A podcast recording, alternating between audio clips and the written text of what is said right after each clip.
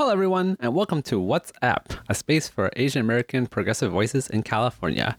This will be the last episode before we go on hiatus. Today we have Lucy Shen, who's going to talk about what's up with youth and mentorship in the Asian American community. Thanks for having me on. Yeah. Yeah, no problem. So, uh, yeah, Lucy Shen um, ran for the ADEM 25th district, as Yes. well as the Fremont Unified School District School Board. Yeah. I think uh, from what I've gleaned from her resume and her uh, profile, she's a pretty prolific software engineer. So yeah, I hope we can learn more about uh, what she does and how that affects um, the youth. And um, I'm really interested in the stuff that she's done with Girls Who Code. Oh, yeah, yeah, yeah. Yeah. yeah, and um, yeah, a couple other projects like that. So um, I'm joined here today with my co-host Rex Lay. Hi. Hi. and on that note, uh, feel free to take it away, Rex. Well, our opening question will be Who is your favorite historical figure from the culture you identify with? Yeah. Um, so I um I consider well, I'm Chinese American. Um, so my, my family, my mom and my dad are both from Shanghai, although their families hail from different parts of China. Um, but I confess to not knowing a whole lot about Chinese history, to be honest. But I do remember once upon a time um, on another podcast, I'm a big podcast buff also. Nice. um they there was was it this american life? I don't know. One of the like big podcasts uh brought up the history of like the so-called pirate queen um whose name is zheng shi. And i just remember her being such a badass.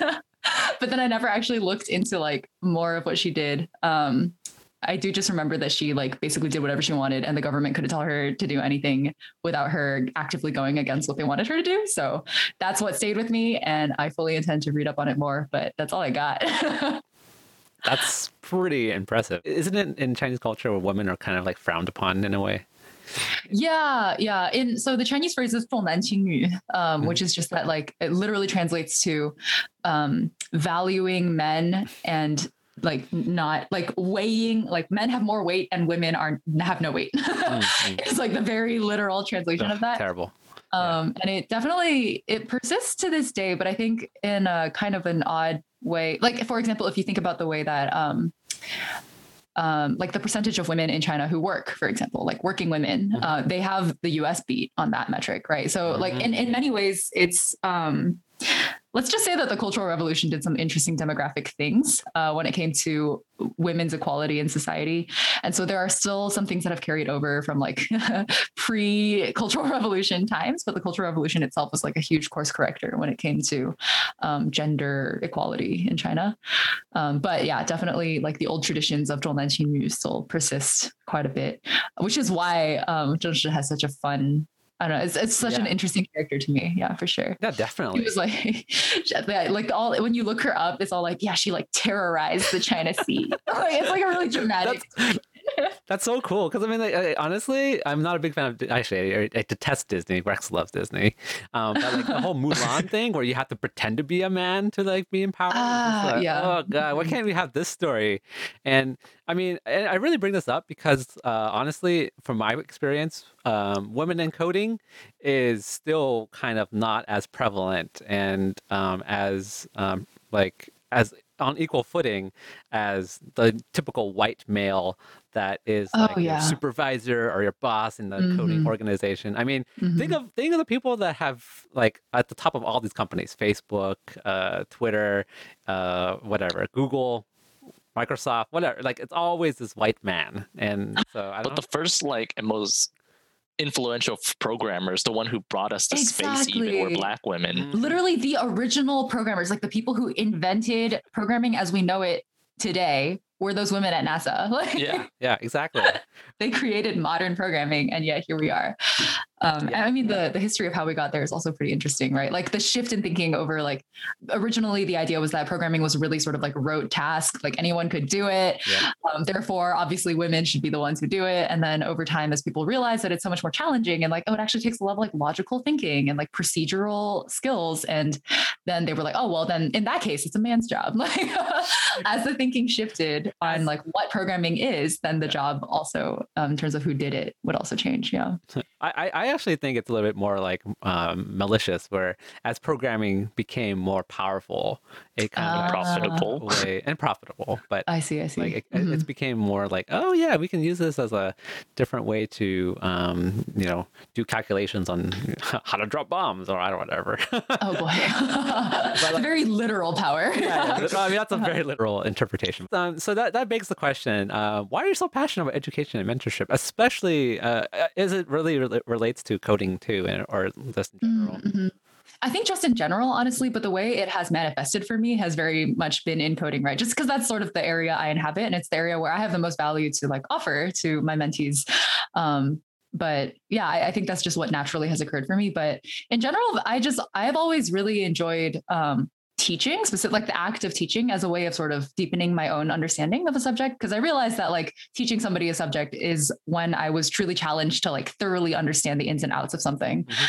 Um, and that was the moment at which I truly understood or grasped the concept was when I was teaching it to somebody else. And so it, for selfish reasons, I really enjoy teaching, but also part of it is, um, I actually, I recently read Adam Grant's book, um, Give and Take. And in the book, he describes a lot about, um, like the whole book's focus is about the fact that people are generally categorized into givers or takers or matchers.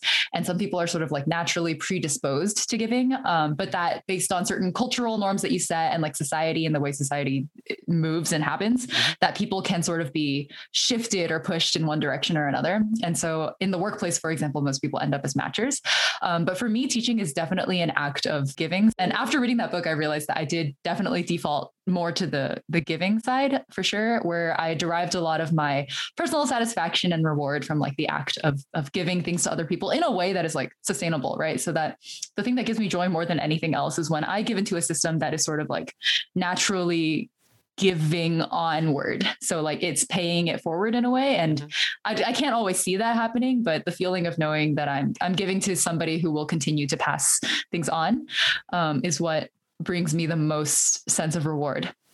And education and, and teaching and mentorship is like one huge way and very obvious way you can do that, right? Because generally speaking, um, in my experience, the people that I've mentored have gone on to be mentors for other people. And so even if I may never directly come into contact with my like grand mentees or whatever, um, it's still a valuable experience. Like you really, you're giving back into a network that has also given to you. And so you're part of like a, lo- a, lar- a longer, larger narrative. Um, and it just like makes you feel less like you're just a small organism floating on a rock in the middle of a vast universe, like to feel more interconnected um, with the people around you. Yeah. I, I, in the end, it's this sort of chain or web of giving that uh, makes education and mentorship so valuable to me. Yeah, I, I totally agree. And, you know, me working at UCLA, um, and actually before then um, in India, a lot of my um, belief is that if we ever are in positions of knowledge, it's always important to share that knowledge because uh, I see that as a privilege and it's your responsibility to take that privilege and kind of distill it. Not in a sense that like we know what's best, but in a sense like this is what's available. And I was Yeah. Like we're sharing into a pool of knowledge that everybody's taking out of, right? Is that sort of like the end goal? Yeah. Exactly. And then, Mhm. I mean, for me, it's also fighting back against this notion of um, all these tools being used to oppress. Because, I, in my opinion, these tools can be uh, tools of oppression. And so, by Mhm. giving it back to the community, is really trying to strengthen the the foothold against um, these tools that come into the community and really try to tell the narrative. Get the youth out. yeah, get the youth out, or like you know, you know, if, or put them in a pipeline. yeah, exactly. Oh, That- That's no. the thing. Because I mean, I, I Uh-huh. one, one of my most rewarding experiences in India was teaching like mapping and GIS and Google Earth to like kids in low in like basic squatters Mhm. settlements, Mhm. and um, they had a lab, and I was like, hey, look, this is you on the planet, and you know, wa- making sure that they walk away with the knowledge that like you know what Earth is and how people collect this data and what it means for you is um, really up to you and your story. It's not somebody else's um, like you know uh, data to tell, and that's that's kind of been my modus operandi. Um, so I, I, I agree that you know sharing this pool of knowledge is really important because it really makes us better at what we do, and um, it it really allows us to kind of um, like hone our skills because like yeah I, I, agree with you too. Like i like to teach because it helps me re like make sure i know what i'm doing.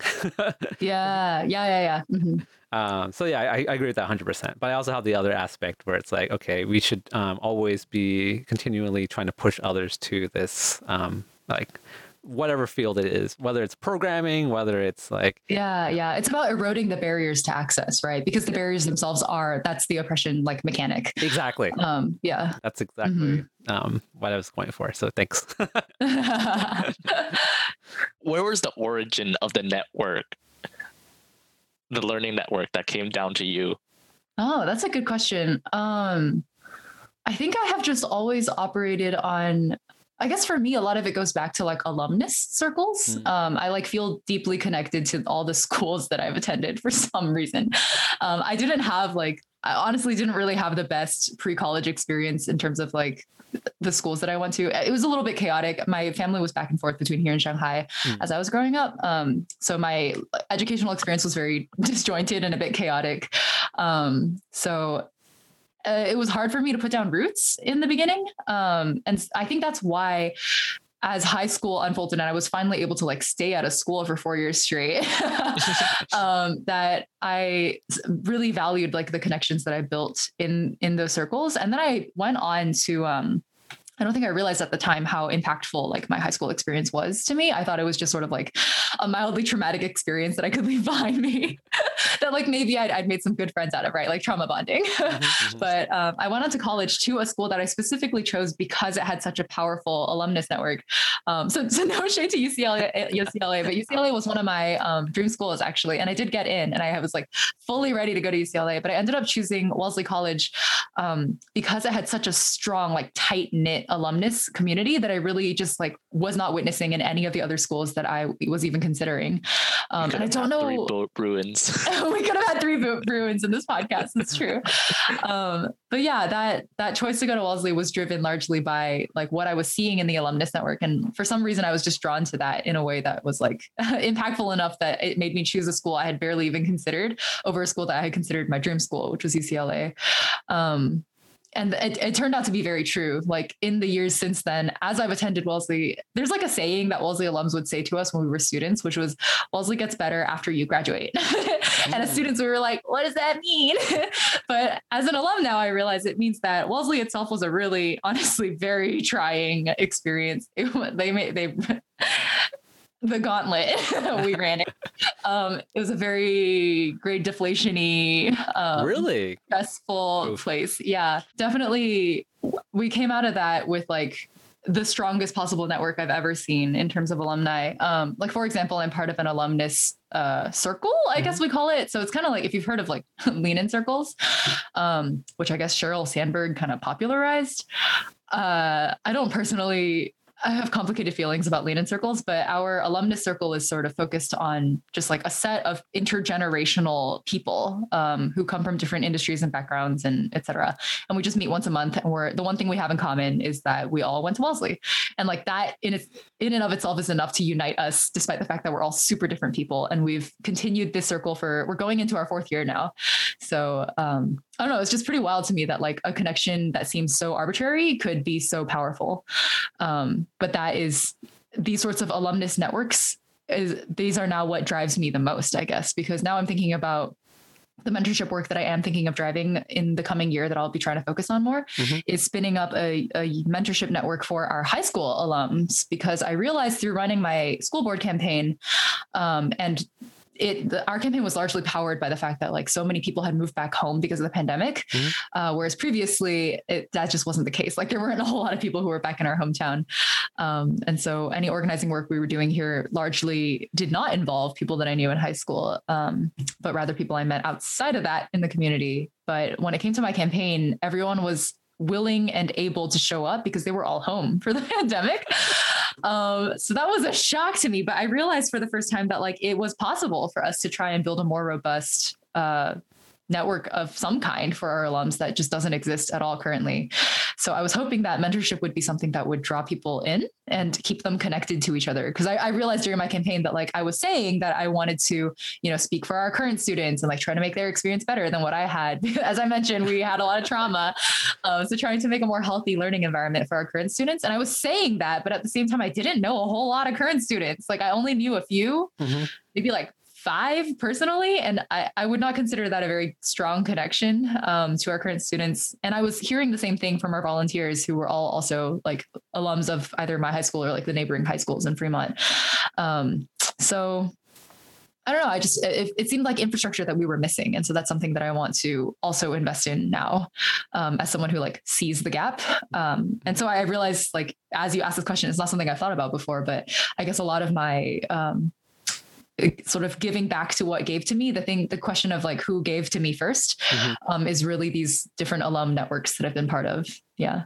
Yeah so would you say you're closer to your wellesley alums more than the um, uh, high school uh, it's actually, I think it's pretty equal. Um, I think the the Wellesley alums have more infrastructure and support because it's been ongoing for so long. We have like very formal systems of like local alum clubs, for example, that we pay dues to, um, and then they organize fun events for us. Like these, this is something that's like systemically supported.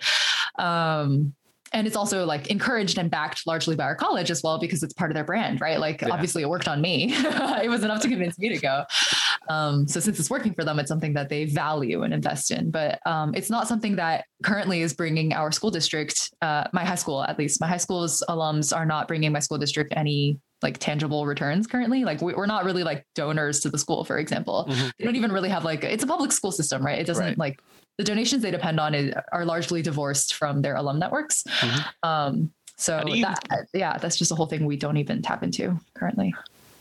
How do you think you your life would have like benefited or changed differently if our uh, school? Oh, me and Lucy are both from Fremont, by the way. If our schools had given us access to uh, the mentorship you have yeah. access to right now. Yeah, if so, let's so the ideal state right? Oh. sorry for the sorry for the um, engineering talk that's coming out right now. Um, the ideal state of the mentorship network that i'm hoping to build is really to, to create a system of like sort of generations of mentors um, so that people who are several generations divorced from current students can still feel like there's a pathway leading them back. Um, and i feel like if i were on the receiving end of that originally when I was still in high school that I would have had so much more perspective um, beyond the bubble of our high because our high school was such a, a tense, stressful, traumatic bubble um, where we just had no perspective to the fact that none of the things that we were stressed about were going to matter in the long run. Mm-hmm, mm-hmm. Like we were so hyper fixated on um, getting into I don't know an Ivy League school. Like it was just like these weird fixations um, that I don't know, it must have been that we were raised that way or like something about the culture of the school. There was just a stress culture, um, like weird competitive tendencies for us to be like, oh yeah, like, haha, I got two hours of sleep last night. Oh yeah, well, I got half an hour of sleep last night. Like weird toxic re- standards, I guess, yeah. um, that were just normalized because we had no visibility into other ways of existing. so like other value models, right? Like our yeah. only value model that we had access to was this like very meritocratic, um, like uh Hunger Gamesy kind of environment. Mm. Um, we viewed everything as a zero sum game. Like if you got an A on this test, then that means the curve is going to work against me, you know? So these kinds of like pitting people against each other. Um, this culture of pitting people against each other was what we were raised under. And i feel like if i had access to somebody who um, perhaps somebody like me right? So someone who had graduated at this point oh my god i don't even want to do the math. Uh, um, mm, almost eight years ago um, from high school and went to college on the opposite coast and then like worked for a few years and like and ended up following a career path that high school me could never have imagined. Like I never thought I would end up in software. um, if I had access to somebody like this on a regular basis, let's say once a month or once every two weeks, just to talk to on a casual basis, I feel like I would have a much more open-minded view of like all the different ways my life could have unfold, unfolded, no matter how I seem to have screwed up on my, I don't know, AP bio exam last night, you know? Um, all of these, the, the, the way that the awareness that life is larger than like our little bubble in high school. I think that's what I was missing. And I don't know if that continues to be true for our current students, but um, if it is, that's something that I would love to help them balance a bit more. Yeah, I mean, I think that also plays into mental health in some way too, where absolutely. Like yeah. important uh, grounding realization that you know um, the education is traumatic in some respects, and part of it I think is I mean I don't know how much it is uh, the Asian culture of you know valuing education, etc., and how much yeah. of it is the Western notion of like what it means to be educated, because you know in in places like Japan where you have like like um, cram schools and all these other things mm-hmm. to get into um, mm-hmm. good high schools and colleges. It's like you know a competitive merit based thing as well. Yeah. Um, but you know, it's very much I think a Western notion of like, okay, what does it mean to be successful? Right. Yeah. And the American dream of like pulling yourself up by the bootstraps. Like it doesn't matter how low you start. It mm-hmm. only matters how hard you work and like how far you can take yourself by your own sheer willpower. Right. It's this like fake narrative that mm-hmm. you can, the, the, American individualistic take of like you can depend solely on yourself and just yeah. like grind yourself down to the bone and that will automatically equate success. Like we know that that's not true. Mm. Um, now we do, I guess. But as a high schooler, that's not at all something I was aware of. And you also bring up a good point, right? Which is that like my high school bubble had this experience, but um, we were a really weird high school. Like we were like 87% Asian when I went, um, and also like very affluent. I, I am from a very affluent neighborhood. So other schools that are also under the Fremont Unified School District did not have my experience actually. Like I remember preparing for my campaign and finding out that like almost a third of students at one of the high schools um, in our city almost a third of the students there were on the like free and reduced price lunch um, plan like they had they had that support because they needed it. And that was not something that I ever thought. Like one third was not a number I would have ever guessed if you asked me to guess mm-hmm. um, before I started preparing for this campaign. And at that moment, I realized that like my viewpoint was still very, very, very stuck in like my very specific personal experience in our high school system and in my specific high school. Right. That a mentorship program that spans the city could really help us better connect all of these little silos um, that exist within the city because we are geographically segregated still mm-hmm. along um, like socioeconomic lines, basically. So um, I feel like uh, a more intentional, uh, carefully planned mentorship framework could maybe help us overcome some of those barriers, um, and also help again erode erode the barriers a bit, so that we have a more equitable educational system. Yeah, I agree. Just by virtue of it being more interconnected. Yeah. I remember yeah. being on the, free and reduced lunches. Mm-hmm. I mean, it's interesting because actually, Lucy, your experience is exactly the same as my experience in high school. Um, oh. Majority Asian, a lot of people want to go to Ivy League, uh, curved grading, blah blah. It's it's and and actually, um, full disclosure, like I had. I was basically um, really anti-education um, growing up. Uh, wow, look at you now, though. I mean, it's, yeah, that's, that's a, when, when, you're talking about paths, it's like you would not want me teach? that's ridiculous. It's just all propaganda. now he's part of the system. well, I mean, it, it's funny because I took a year off of school because I hated school. Um, after was this in college or uh, before after high school? Because I actually, I see, it's like a gap year. Yeah, gap year. Actually, mm-hmm. I wanted to be an artist, a musician, so uh, I was like writing music and stuff. Oh, that's awesome. that's awesome. But my bandmate left me, so I was like, oh. Oh. But anyways, uh, yeah. So you know, that my experience was all right. You know, if I'm gonna be doing something like, like related to art, um, and it's not going to pan out well, then okay, I need to go back to school at least figure out what's the next alternative. And that's where I went to um, SF State as mm. my um, kind of go-to school for environmentalism. But um, I also really I studied film because I um, I okay full disclosure I made I grew up with these like groups of people um, making like anime music videos and yes this is my culture.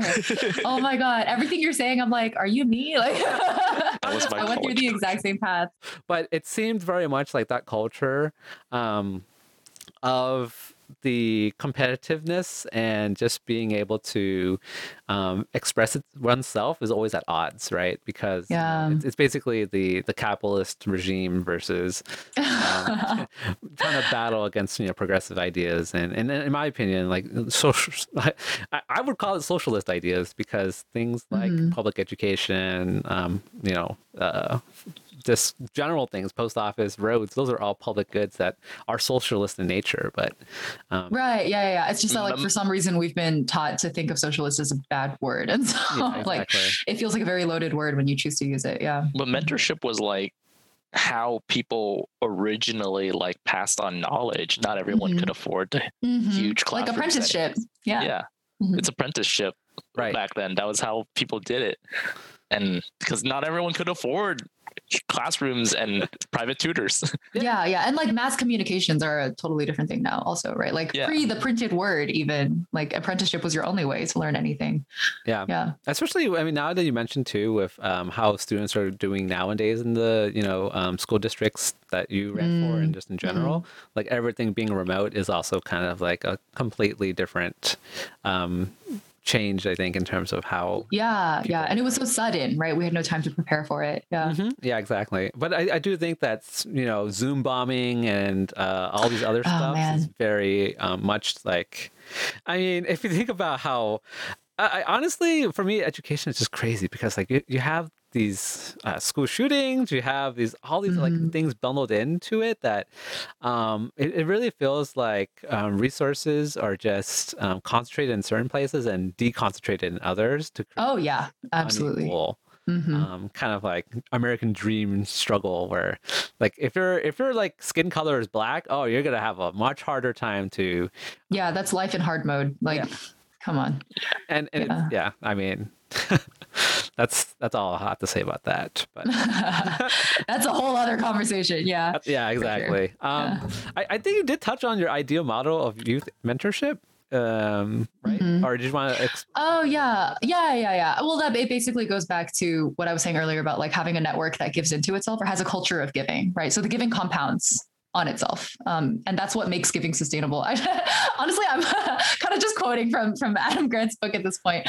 Really good book, big recommend. Um, but it's it's basically just the idea that like if you're if you're a giver the the dangerous trap that you can slip into is that you give until you have nothing left right and people keep saying like oh you got to fill your own cup first et cetera et cetera but for a lot of givers um, the way you fill your cup is by giving mm-hmm. so how do you give in a way that fills your cup instead of draining it? Um, is the core question there and the answer that adam proposes and that i do like deeply resonates in my soul is that you give um, you give in a way that continues to give without you having to constantly continue giving right yeah. so because the giving compounds on itself you only have to give a little bit and you see it like multiply. Um, and that's the magic of it. And that's if that's where you're getting your energy from, then you're also automatically filling your own cup. So yep. um, that is sort of my ideal model, not just of mentorship, but of any community. Um, is is that it's like a community that encourages and values givers and giving um, behaviors and and that's why like it's okay for some takers and some matchers to exist in communities like that because when the norm is to give then even takers and matchers will will do that yeah it's kind of like the reverse of the public, uh, the tragedy of the commons, right? It is the exact reverse of the tragedy of the commons. Yeah. Yeah. And Rex, are you familiar with that term?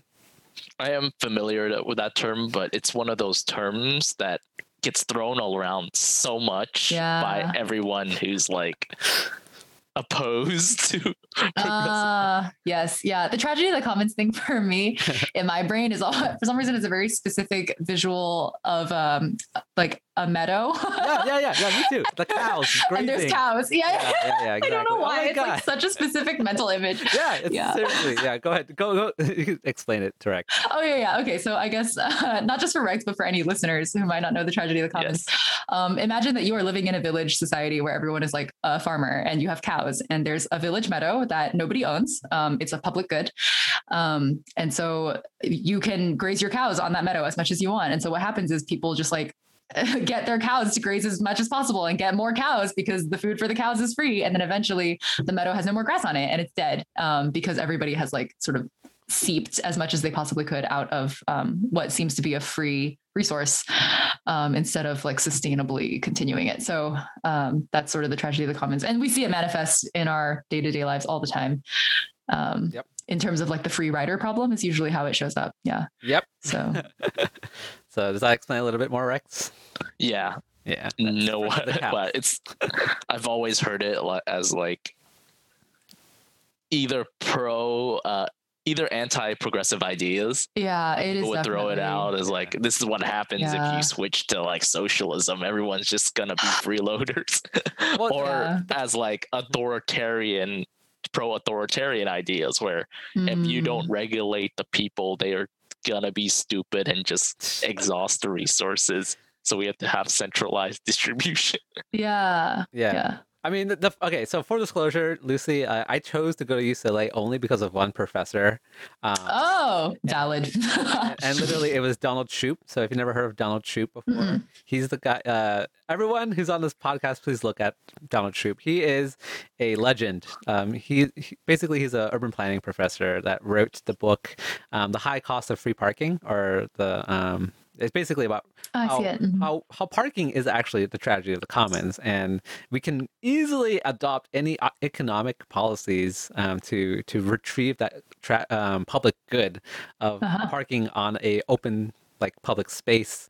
Um, Interesting. uh, His his uh, met- methodology of teaching about how um, we can leverage like basically if you put the authoritarian things that Rex is talking about in place, Mhm. and visibly um, reinvest that in the community right immediate to wherever these parking Mm. are or these meadows Mhm. are then the Mhm. complaints are very minimal because it's like oh yeah sure the, the cost of like grazing on the meadow is more expensive but at least now we have like these fancy um, expanded meadow like fences that people you know, Mm, graze in certain times mhm. um, so it really, you know, drives home just like from a purely economic and capitalistic view that even if we adopt like uh, progressive ideas in like a purely pro, uh, what is it, a free market laissez-faire thing, it's Mm. actually progressive. But because we have all these stupid like capital, like quote unquote capitalist things that like, oh yeah, we're gonna subsidize farming. Oh, we're gonna subsidize the military industrial complex. It's actually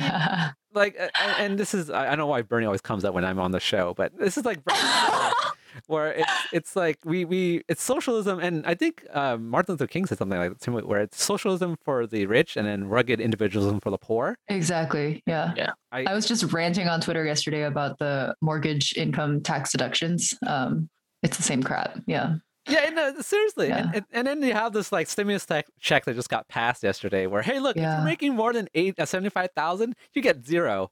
I'm like, oh, of course, because you know anyone making eighty thousand a year is rich in the Bay area. yeah, exactly.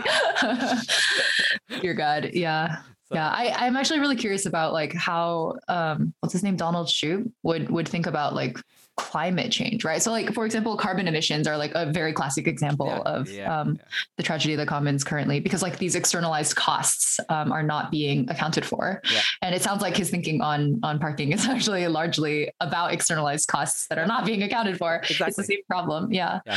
so we talk about positive externalities and negative externalities. yeah So- mhm. Um, I mean, he's very much like you know uses the tools of these kind of like urban planning departments and stuff against the the pl- departments because like, Oh. we should not be because like you know places like Fremont, Palo Alto, they have what we call parking minimums, uh, where it's like if you build a building, you have to have a minimum number of parking spaces. oh yeah yeah boston has the same thing yeah Yeah, and it's dictated by white men back in the 1970s and 60s when they were coming out with this um, national highway book. And and the freaking highway system Mm. is completely socialist because it was built in the 1940s be- with Yeah. federal money. And people were like, "This is American freedom." Actually? Actually, this was paid for by taxpayer dollars, and Yeah. taxes are socialist. So, Yeah, yeah, yeah. So Yeah. I mean, that that's my two cents on that. Sorry to yeah, take you away from education, but I don't know for sure. No, it's a fun conversation. Yeah, and it's relevant. Yeah. yeah. Uh, uh, but, okay. Mhm. Um, Rex. yes how do you avoid well oppressing the youth while mentoring them with all these institutions because school is i don't know a lot of uh progressives are nowadays are saying that and i kind of see it the schools are kind of basically centers of indoctrination rather than Mm, mhm. actual places to mentor eh, the next generation Yeah. Yeah, honestly, I think the first thing, the first step is to admit that you can't avoid institutional oppression. Like it's impossible um, because that's the system that we exist within. And if you wanted to break entirely out of it, we'd be looking at something totally different that doesn't at all look like the mentorship systems that we are used to currently as like sort of standard mentoring. And so um, I think, I think the key is really to call it out um, mm. in your process to like to recognize very explicitly with with the youth that you're mentoring that like we are part of a broken system and um, you and i what we're doing here in this mentorship program is also also really part of that broken system and um, there's really no avoiding it. So the best we can do is the best we can do, basically. So w- within the boundaries of the system, what can we do incrementally um, for each other and for our networks so that we can try to grow beyond it? Uh, and it's obviously like it, it, feels really weird. It's like a catch twenty two. Um, what's the thing that people always say? You have to like you have to play the game to change the game. Like you have to play by the rules. I don't know how much I agree with that necessarily, yeah. in the sense that like true revolutionary change only happens when there's a goddamn revolution. Like yeah, that is not playing by the rules. Um, but I do think that for the time being, that harm reduction has value. I, that's my personal belief. Um, and I think that mentorship networks within these oppressive educational frameworks that we do exist within um, does inherently have value because I don't know. I guess it's all hypothetical, but for me, like this is a program that I would have, like a mentorship program that involved people who came from my high school would have been a huge help to me personally. And it's hopefully also, these are things that I would have continued to pass on also. Um, and I am, right? Like I received a lot of of help from a mentorship network that does exist in my college network and i'm trying to give it back to my high school now so um, i'm hoping that I wouldn't consider it like institutional reform in any way. I do think that we are still sort of operating under the the modus operandi of like this institution. Yeah. Um, but I think there are things we can do better within those boundaries, um, and I think that's worth the energy that we put into it. Like it's one thing to say that the system is broken and then to do something to change the system um, or to do something to improve things within the system. But what I usually witness is people saying the system is broken and then they like sit back and don't do anything. the system is so broken, like I can't do it. And like I understand how that can make you feel trapped, right? That you're looking at the system, it's so incredibly broken. Where do I even start? What could I even possibly do to change anything if it's like this broken? But I feel like in many ways it's just defeatist and it's not contributing anything. And I yeah. would rather be doing something um, that at the very least least is not harming anyone um, and at the very best could be improving a lot of lives and experiences so. Yeah, the system wasn't built in a day and neither was yeah. a system that it overthrew. Exactly exactly yeah and and when time comes for revolution i'm hoping that i'll be able to be on the right side of history but until then yeah i'll be on the left side of history it will be what's left oh no um, definitely lucy what i'm what I, what i think that you're kind of uh, I don't want to put words in your mouth, but I think mm-hmm. what you're mm-hmm. alluding to is kind of like a multi-prong approach where, you know, yes, you have one approach that's within the institution, mm-hmm. one approach that's outside the institution, and mm-hmm. another approach that's kind of like really in the business of connecting all these things um, yeah, yeah, yeah, yeah. Push all this change that needs. To be. Yeah. The visual in my brain is always like okay, for some reason it's very specifically the wall from like Attack on Titan, like that thick ass wall, like a really tall, like insurmountable kind of a wall, right? Mm-hmm. And that's sort of like these are the barriers between the institution and those who are left out of it. Is kind of like how I think about it. And you need people who are both inside the wall and outside the wall to like chip away at it from both sides in order for you to reach each other. Yeah, right. Um, it's a very literal interpretation, but like that's how it visualizes. And I'm just a very visual person, and that's the visualization in my brain. Um, and the third part that you mentioned earlier actually is something I hadn't thought about too much, which is like the messengers that relay between the two. Yeah. Um, yeah. And that's also super valuable. And I realized that's actually what our organizing frameworks are like local organizers. That's what they're doing, right? The whole point is to like connect the people with like their governance systems. Um, yeah. And so they're they're the messengers in between. Yeah, that makes a lot of sense. I hadn't thought about the third component as much before. Oh yeah, I mean, I, I just think about it all the time because I find myself going between all three.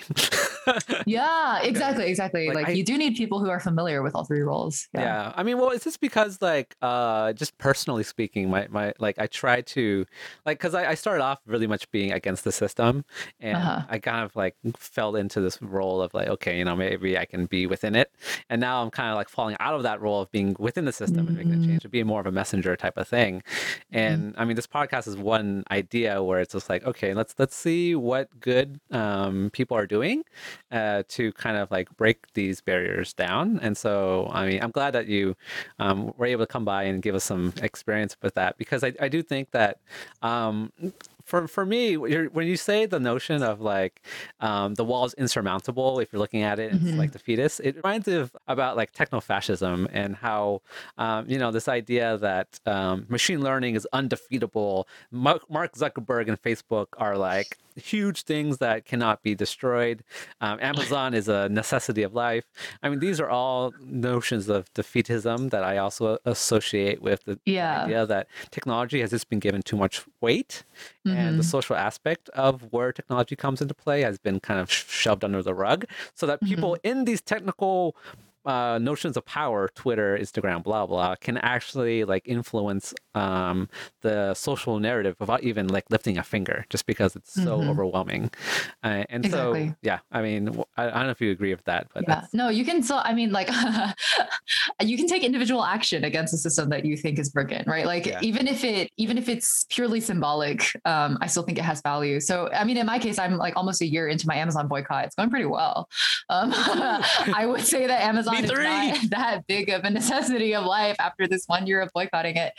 Um, although my family continues to insist on using it and they think my boycott is stupid. But same, same. My um, sister's like, hey, you want this thing? It's on Amazon Prime. Exactly. Like you can get it in two days or even one day if you were to get it on Amazon Prime. I'm like, no, thank you. I'm gonna go on eBay. Like Yeah, COVID taught me eBay. exactly. Like turns out eBay actually is really great. And I mean, what I know of the founders of eBay is like I'm just so much more in alignment with their values than I am with Amazon's. Yeah. Um, so it's definitely more a free market approach than I, yeah. I, I think yeah. like and like free cycle is another option that I haven't explored as much, right? Yeah, like that's a whole community based approach also that I feel like should be given more value. In general, like American individualism has like eroded our community mentalities in a way that like I hope is not irreparable, and I see people investing into like building it back up, and it gives me hope. But um, we can do better. Yeah. Yeah, I agree completely. Um, Fun light fact: from high school to where I am now, my uh, political chart is like a straight diagonal. I feel you. I feel you. I feel you a lot on that. Yeah, for uh, sure. I was fully indoctrinated into the system in high school. Yeah. Oh, it's funny because, like, yeah, I've always been this like rebel. You've been the rebel. yeah. Yeah. I mean, it's it's interesting because, like, I mean, I don't want to say it's as a prideful thing. It, there's mm-hmm. two sides to it. Um, because I mean, I would do like, like, okay, some of the stuff I did in high school was pretty silly. Um, yeah, high school was like rough on me, and I hated the system as well. But I didn't have a lot of friends, and you know, when you're isolated cis man. Mm you turn to the ideology that sounds the most uh, macho and macho. Yeah. So so then what what pivoted you? If you were I, that far out, my sibling, honestly, my sibling like ah. went through. They, well, be, being like they're they're not cis, so mm. and they have different expectations uh, from my family. Mm-hmm. So they went through they left the house first and they're a younger sibling and they went through their whole political journey. And while i was still stuck in my like little isolated bubble i did have like progressive friends and progressive teachers in college that kind of like introduced me to the concept albert amongst them. Mm. but for the most part i was like still trapped in my little mind. And then my sibling just like found the opportunity like hey come join this uh, little uh, Vietnamese progressive camp with me, mm-hmm. and they like gave me the terms to understand what I'm going through, like intergenerational trauma.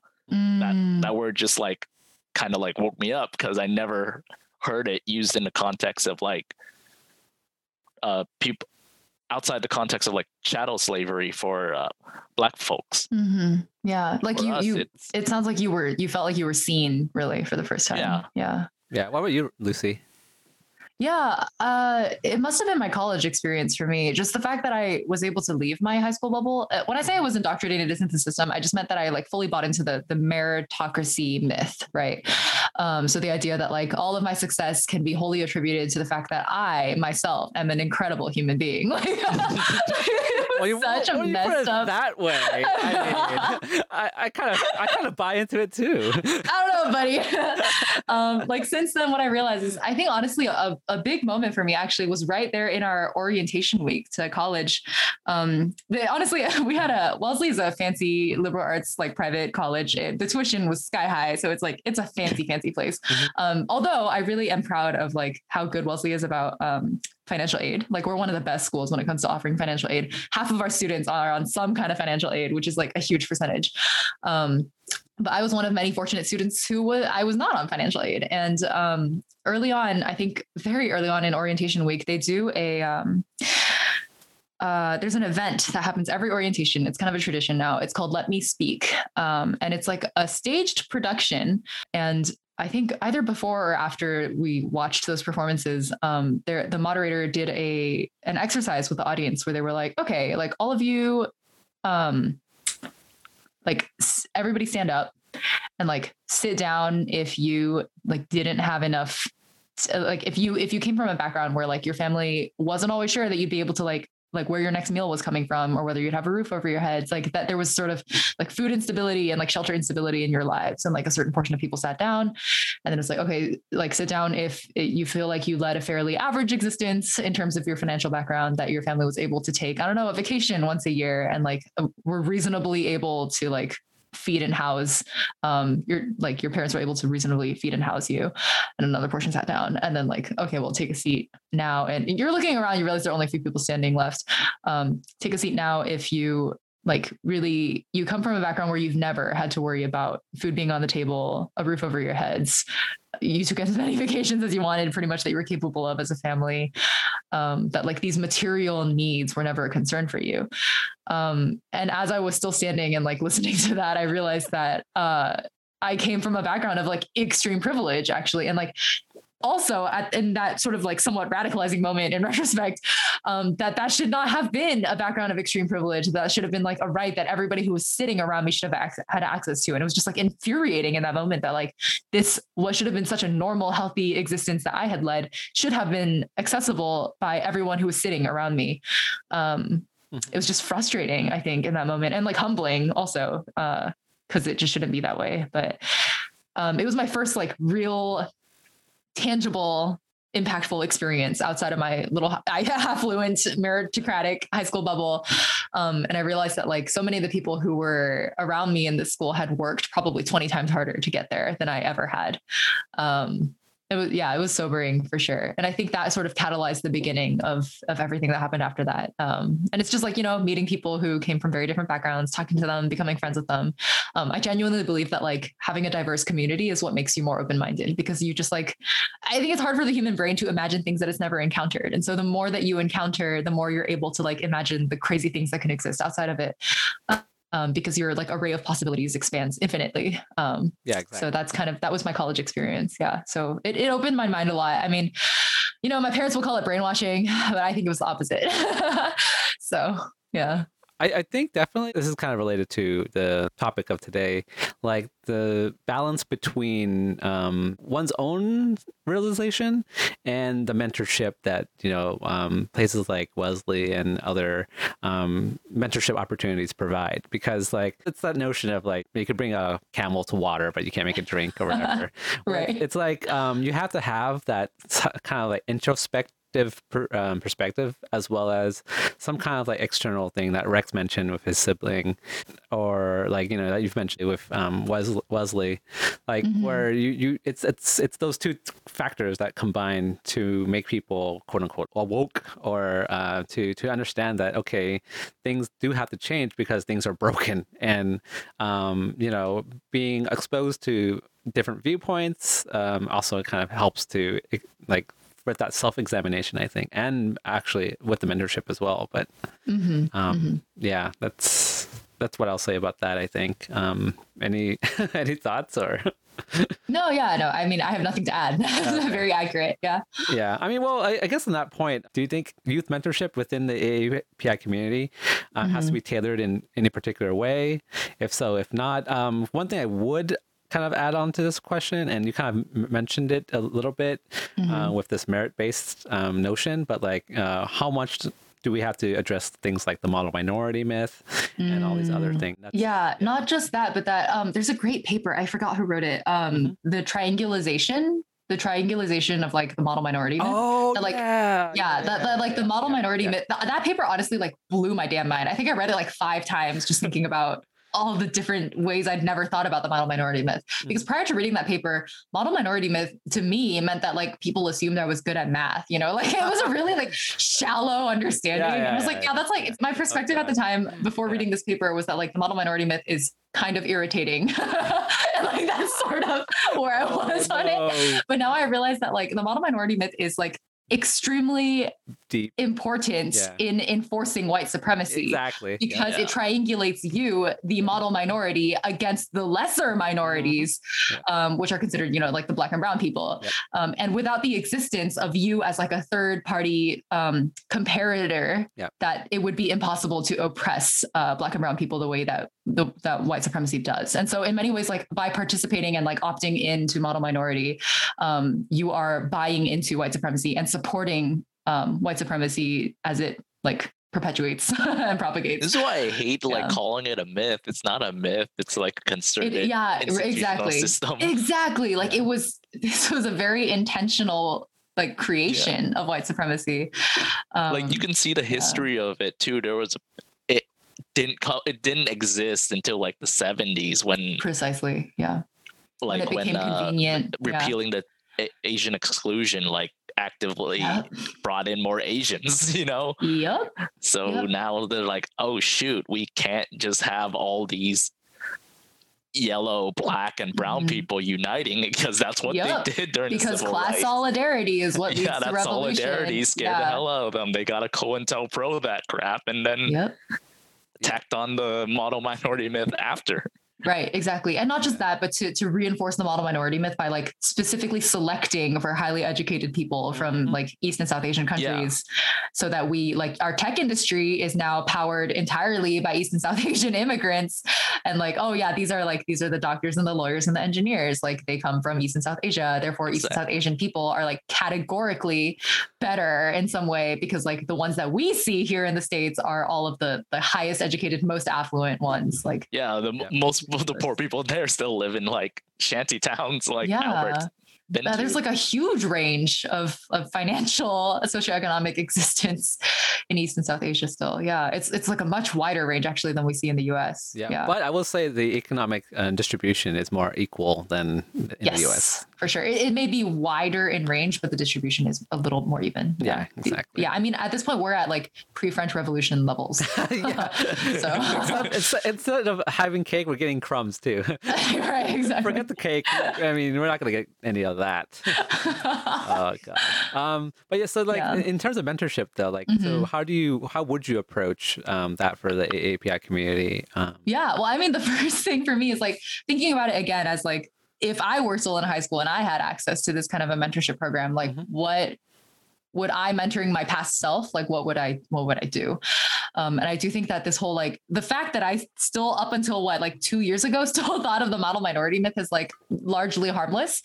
Um, I, that's something that I would tackle like head on, right? That needs to be tackled head on if we do have some kind of an AAPI youth mentor. Actually, I want to pause for a moment and call it the fact that like AAPI as a concept is a little bit screwed. It is. Um, like as a category, yeah. a little bit random. Like, why are Pacific Islanders in here? um, I don't know. Yeah, they're like, technically indigenous folks that yeah, we colonized. Like, exactly. Like they should probably be their own disambiguated category. Right, right. Um, right. And and like uh, like Asian American disaggregated data is like a whole other conversation that has to happen. But like, I want yeah. to pause for a moment and like recognize Being it as, as a, a person of Southeast Asian as well. Right, as Asian exactly. Descent, it's like, I guess if we talk about like Asian youth mentorship, then let's like go with the more broad or less specific, I don't know if it's more broad necessarily, but like a vague term. Yeah. Um, that if we, for example, in my case, let's say I was like specifically trying to create like an East Asian youth mentorship mm-hmm. network, which I'm not. We're, we, the whole point of us, our network that I'm trying to build is like um, to try and, and break down barriers. But let's say I did want to do like a more focused program. Right. right. Um, I do think that like in the case, for example, let's say within this this wider program that I'm that we're working on, mm-hmm. um, that we do try to pair that some people want um, pairings that match them across like similar backgrounds. And i think there's value in that right? Like if people request that i would actually probably try to match them that way. Mm-hmm. um, so let's say i was mentoring someone who was a lot like my past self. Um, i do think that a, a key consideration would be would be to bring up that triangulation of like the model minority myth because it's not something that we're taught in schools. Um, it's not something that you even think about when you go to a school that's like majority Asian. Because mm-hmm. when you go to a school and you grow up in a community that's majority Asian, that's your default. Like yep, my default yep, existence yep, in my head is an Asian American person. Like when I think of a default human being, it's an Asian American person because that's what I grew up with. Um, just like 87% of the people around me were Asian American, um, specifically, actually, largely East Asian, even. So that's just that's that's what I was used to. So uh, it's a conversation that has to happen. So I guess the point is that we have to in any kind of like Asian youth mentorship, we have to point out our place in in the white supremacy narrative, um, that we are not devoid of responsibility uh, in this history and that we do have to actively take action to be anti-racist right? To be actively anti-racist and not just like not a racist.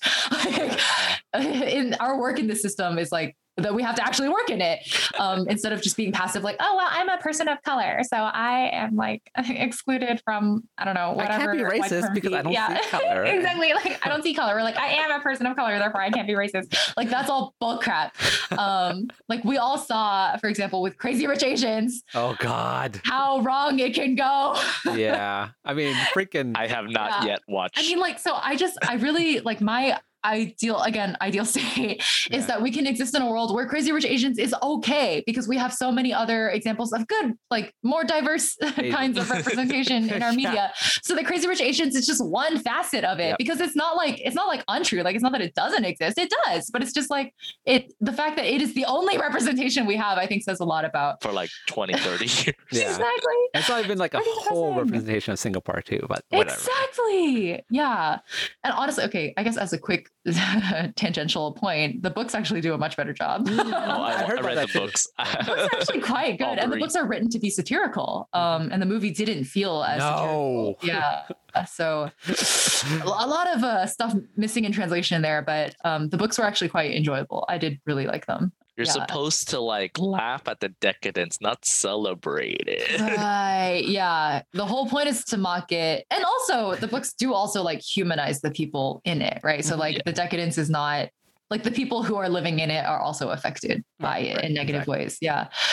Which um, is a good take. Not what the movie was take. on. oh, absolutely not. No, the movie, well, the movie did change some other things that were interesting in a way that I would describe as being kind of uh girl boss gatekeep. What's the third one? Gaslight? Oh. Like, i like that, that. kind of i like that. that i never heard that term before. That's a good term. It's like a huge meme on twitter right now. Oh, i think the correct order is gaslight girl boss gatekeep. Like i mean that makes sense right? First you gaslight and then you make sure nobody else can freaking do any of that. Yeah. Terrible. The, the, the holy trinity. Yeah. Oh god we are living in changing times. Mm. You see uh, people taking stuff that are satirical of uh, say Nazis and being actual Nazis. you see gentrification right before your eyes. But on topic, how has youth mentorship changed before your eyes? Mm. Yeah, I guess my experience with it would be like as a mentee and then shifting more into like mentor roles over time. Um, I honestly think that like the core of mentorship is never going to change, right? Uh, the thing that I do see a lot of is that there's a sort of an industry focus on mentorship. Um, this this concept that I think especially in like women in tech spaces. You'll hear it a lot. Oh, and I understand that like women in tech is a, it's a complicated space for me because I identify as non-binary, um, specifically agender. Mm-hmm. And so I kind of fit into kind of a, a weird a weird place when it comes to women in tech because um, it's relevant to me because people read me as a woman. Like I look and largely present, I guess, question mark. I don't know what presenting means anymore, but like mm. people read me as a cis woman. Um, I often do not correct them because it has no effect on yeah, anything. Some of my friends have used the phrase, um, yeah. some of my NB friends have used the phrase, I'm politically a woman.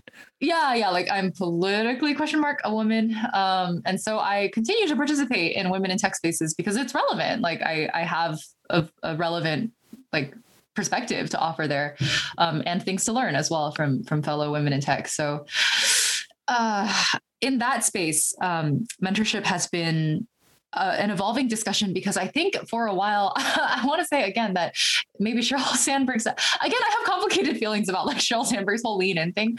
Um, Wait, what? In that, like Sheryl Sandberg wrote a book called Lean In that I have very complicated feelings about and have never been able oh, to finish reading one. because it makes me feel so uh, uh tangled. Um, I don't think this was her purpose, but I do think, uh, like, I don't think she intentionally did this, but I do think that a lot of her narrative kind of places the onus on women to like step up and lean in and like take a seat at the table and like speak up, you know, like, oh, why aren't you speaking up? Is sort of like the accusatory tone that I think she, I, I, think she didn't mean, I genuinely think that she didn't mean to do this. Um, mm-hmm. But that's sort of like, that's the fallout. Like, that is actually what happened after she wrote that book because people are like, yeah, we should, like, if you want to be a successful woman in tech, you should speak up, like, talk loud louder, negotiate harder, um, which I don't think is the solution. But um, again, you know, it takes all kinds. Yeah, you got to chip yeah. at the wall from every angle. And so, like, if that works for you, then that's great. Like, I hope it continues to work for you. Yeah, um, I've heard uh, lean in feminism, which is non-intersectional white feminism. Lean in feminism. It's lean like, in feminism has a lot of TERFs, Is what I'll say. Oh, yeah, yeah, yeah. it's the um, quintessential girl boss book. Oh God, yeah, it's a very girl boss mentality. Exactly, yeah. And so I actually think that a lot of the narrative around around mentorship and women in tech has been driven by a lot of people who like buy into the girl boss narrative. I can see that. I can see that. Um, right, and the, the girl boss narrative is very systemic, right? It's very procedural. Um, it means that like mentorship to them means setting up mentorship networks yeah. where we have you fill out a Google form about what you're interested in and try to pair you with other people who have similar interests um, and maybe are like farther down the specific path that you want to walk.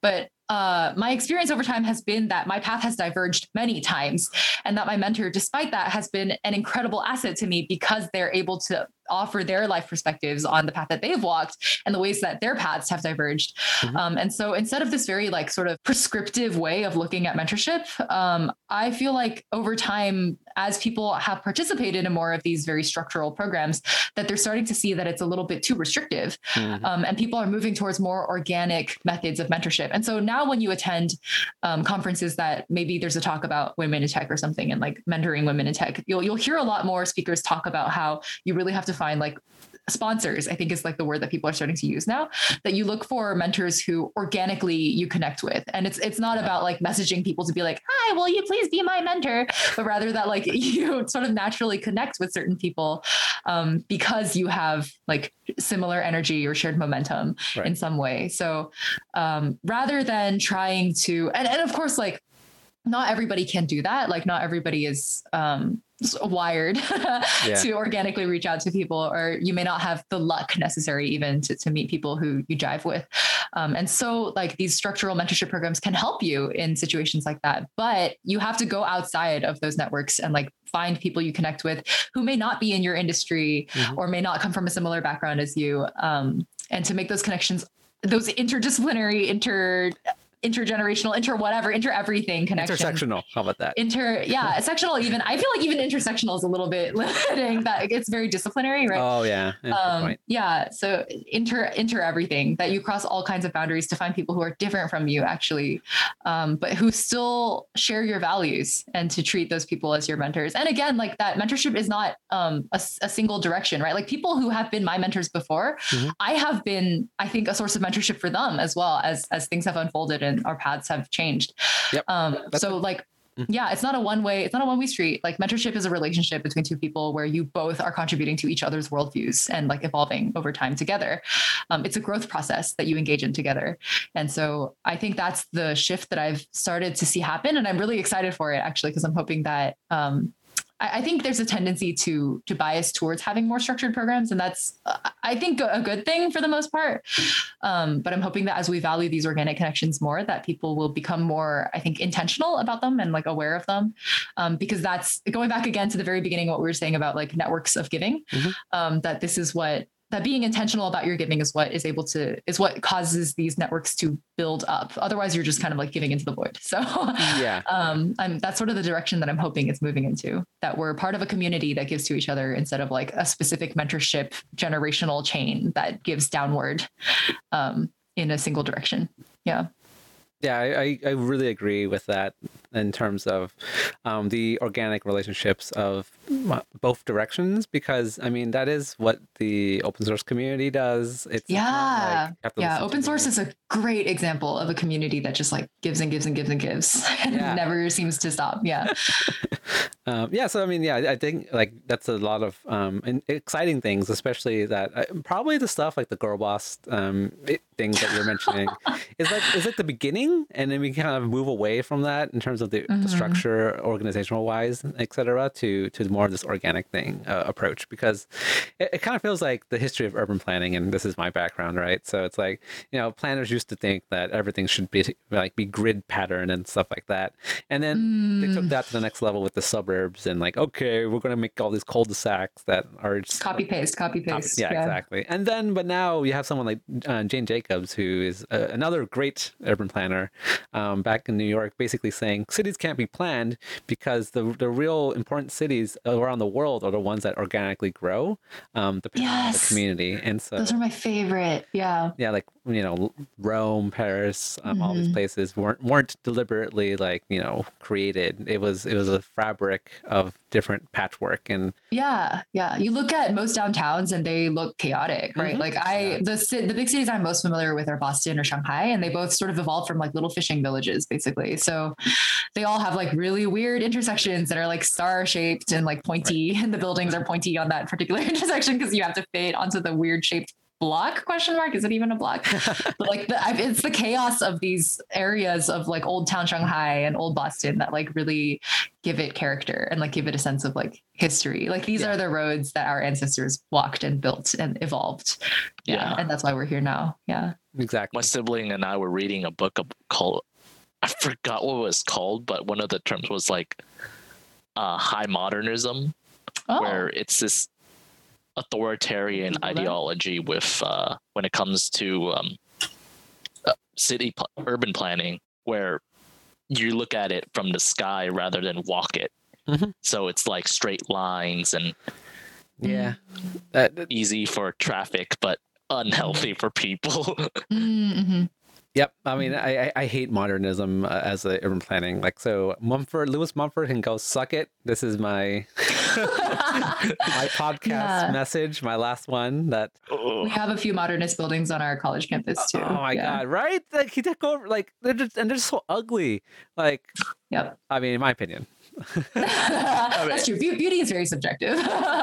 but yeah. I, I, yeah, I'm not much of a modern urban society person either because it's like everything's just boxy and gray. Yeah, exactly. Yeah. function over form. Oh, yeah. Mm-hmm. Sorry. Well, so then I guess I'm curious about like in terms of, for example, affordable housing mm-hmm. that's being built, uh, and it tends to you know become more of that boxy archetype for right. like efficiency's sake. How do you feel about the evolution of of that?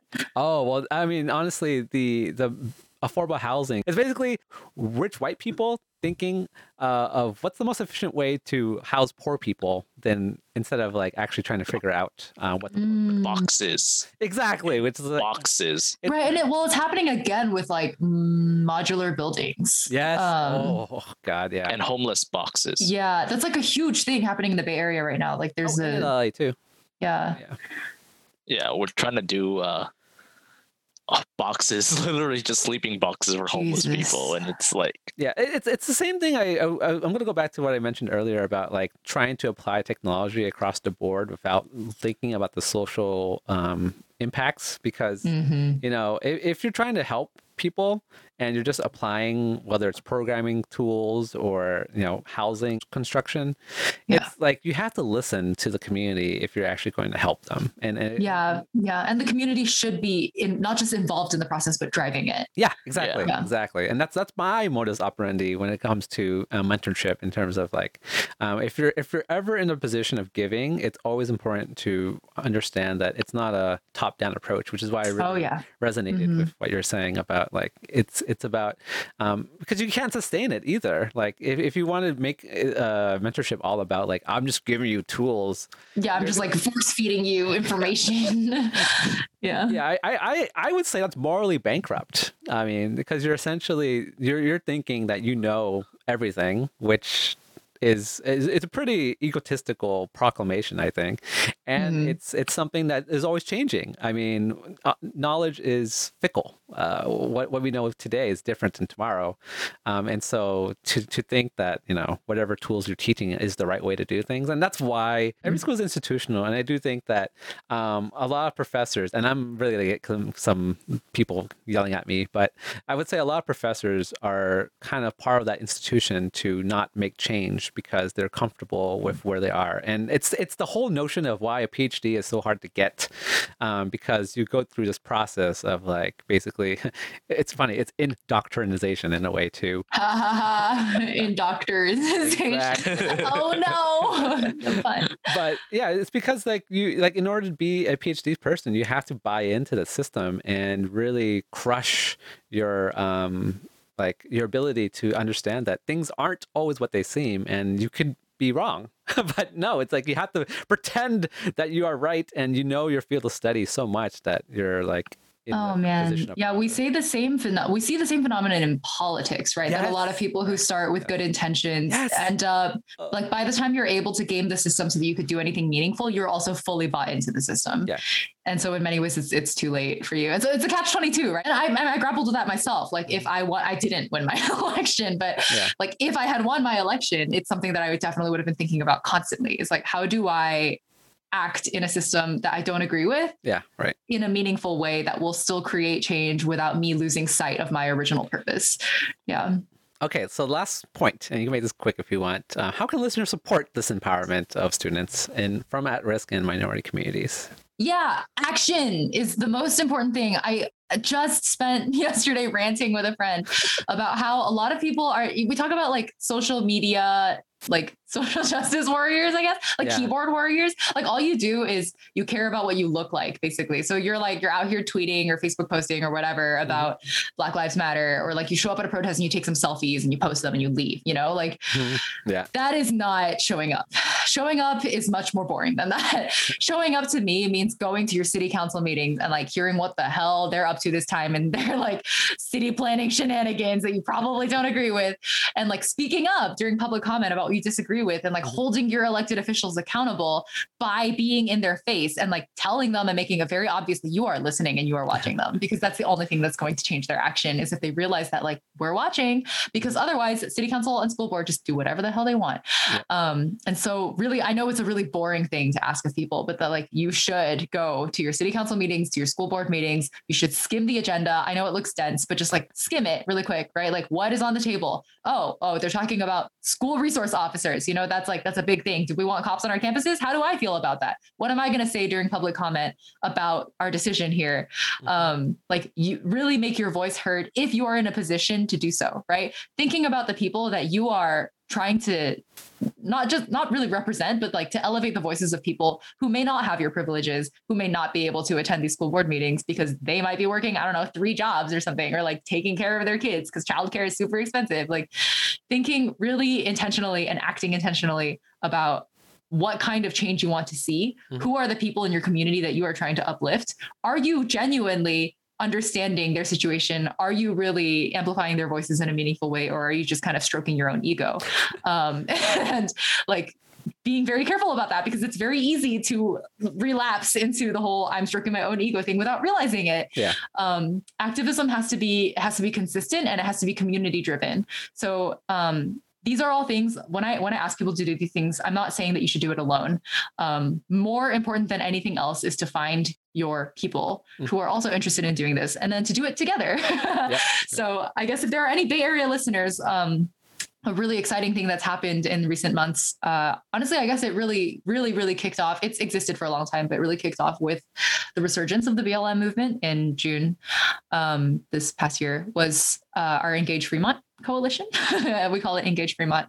Um, and I'm starting to see similar coalitions spring up around the Bay. So it's it's a community-driven coalition that involves lots of different coalition members. And the coalition members, just as an example of the Engage Fremont case, um, includes our Fremont LGBTQ plus task force. It includes um, our student activists. There are two student activist groups. It um, it can include our teachers union if they would like to participate more. And we do have like individual teachers union members um, joining our cause.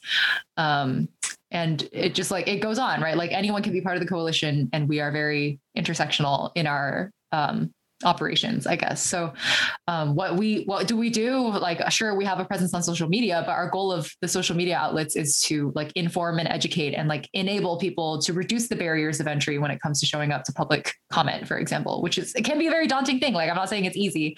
It's really scary the first time you show up to a school board meeting to make it's so stressful. Yeah. um, and so to try to make it like a more welcoming community where you feel like you're supported and we're all in this together you know? So like in our case for engage fremont's case we're all on Slack, like screaming with each other um, whenever there's a school board meeting that we're all showing up at. And so you don't feel so alone. Like you're not alone in this battle, right?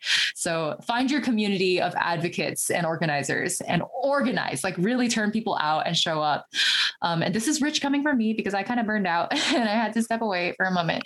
Um, but I will be back, right? Like I'm fully intending to to jump back in. Um, and I have endless respect for the people who don't burn out, and I don't know how they do it. I'm still trying to figure that out myself. It's a balance. Um, I mean, yeah, you, can't. Um, it's it's the same thing with giving. Uh, with what you're saying about with mentorship, mental health is very as much important mm-hmm. um, as an activist.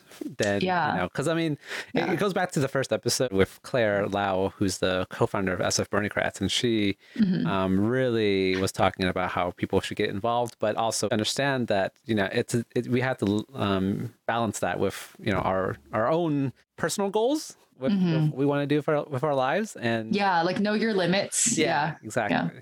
know your limits and i think also like set expectations with your fellow organizers yes. right like make it really clear how much i'm able to contribute yeah. and like if i go beyond this i will burn out exactly. so like that's what i'm trying to figure out for myself right now yep. the other thing that i'm realizing as i'm like sort of reflecting on like why i burned out so quickly i mean it wasn't that quick i guess i literally ran a campaign which i don't know how i did that but um uh, I'm realizing that my motivations were coming a lot from a place of like guilt and obligation. So mm. I was feeling like I was obligated to give back to this community. So instead of coming out of a place of sort of like love and mm. mentorship and like wanting to build up something, I was sort of showing up because I was scared that if I didn't show up, that I was not worthy of being part of this community. And like, right. I think it's easy to lapse into that kind of like a negative mindset. So it's really important to course correct yourself and think really seriously about like why you're doing certain things. And like, and like not every action that is actionable is going to be suitable for everyone. So like maybe showing up to every single public comment was not the best way for me to be taking action. Like maybe building up this mentorship network that I keep talking about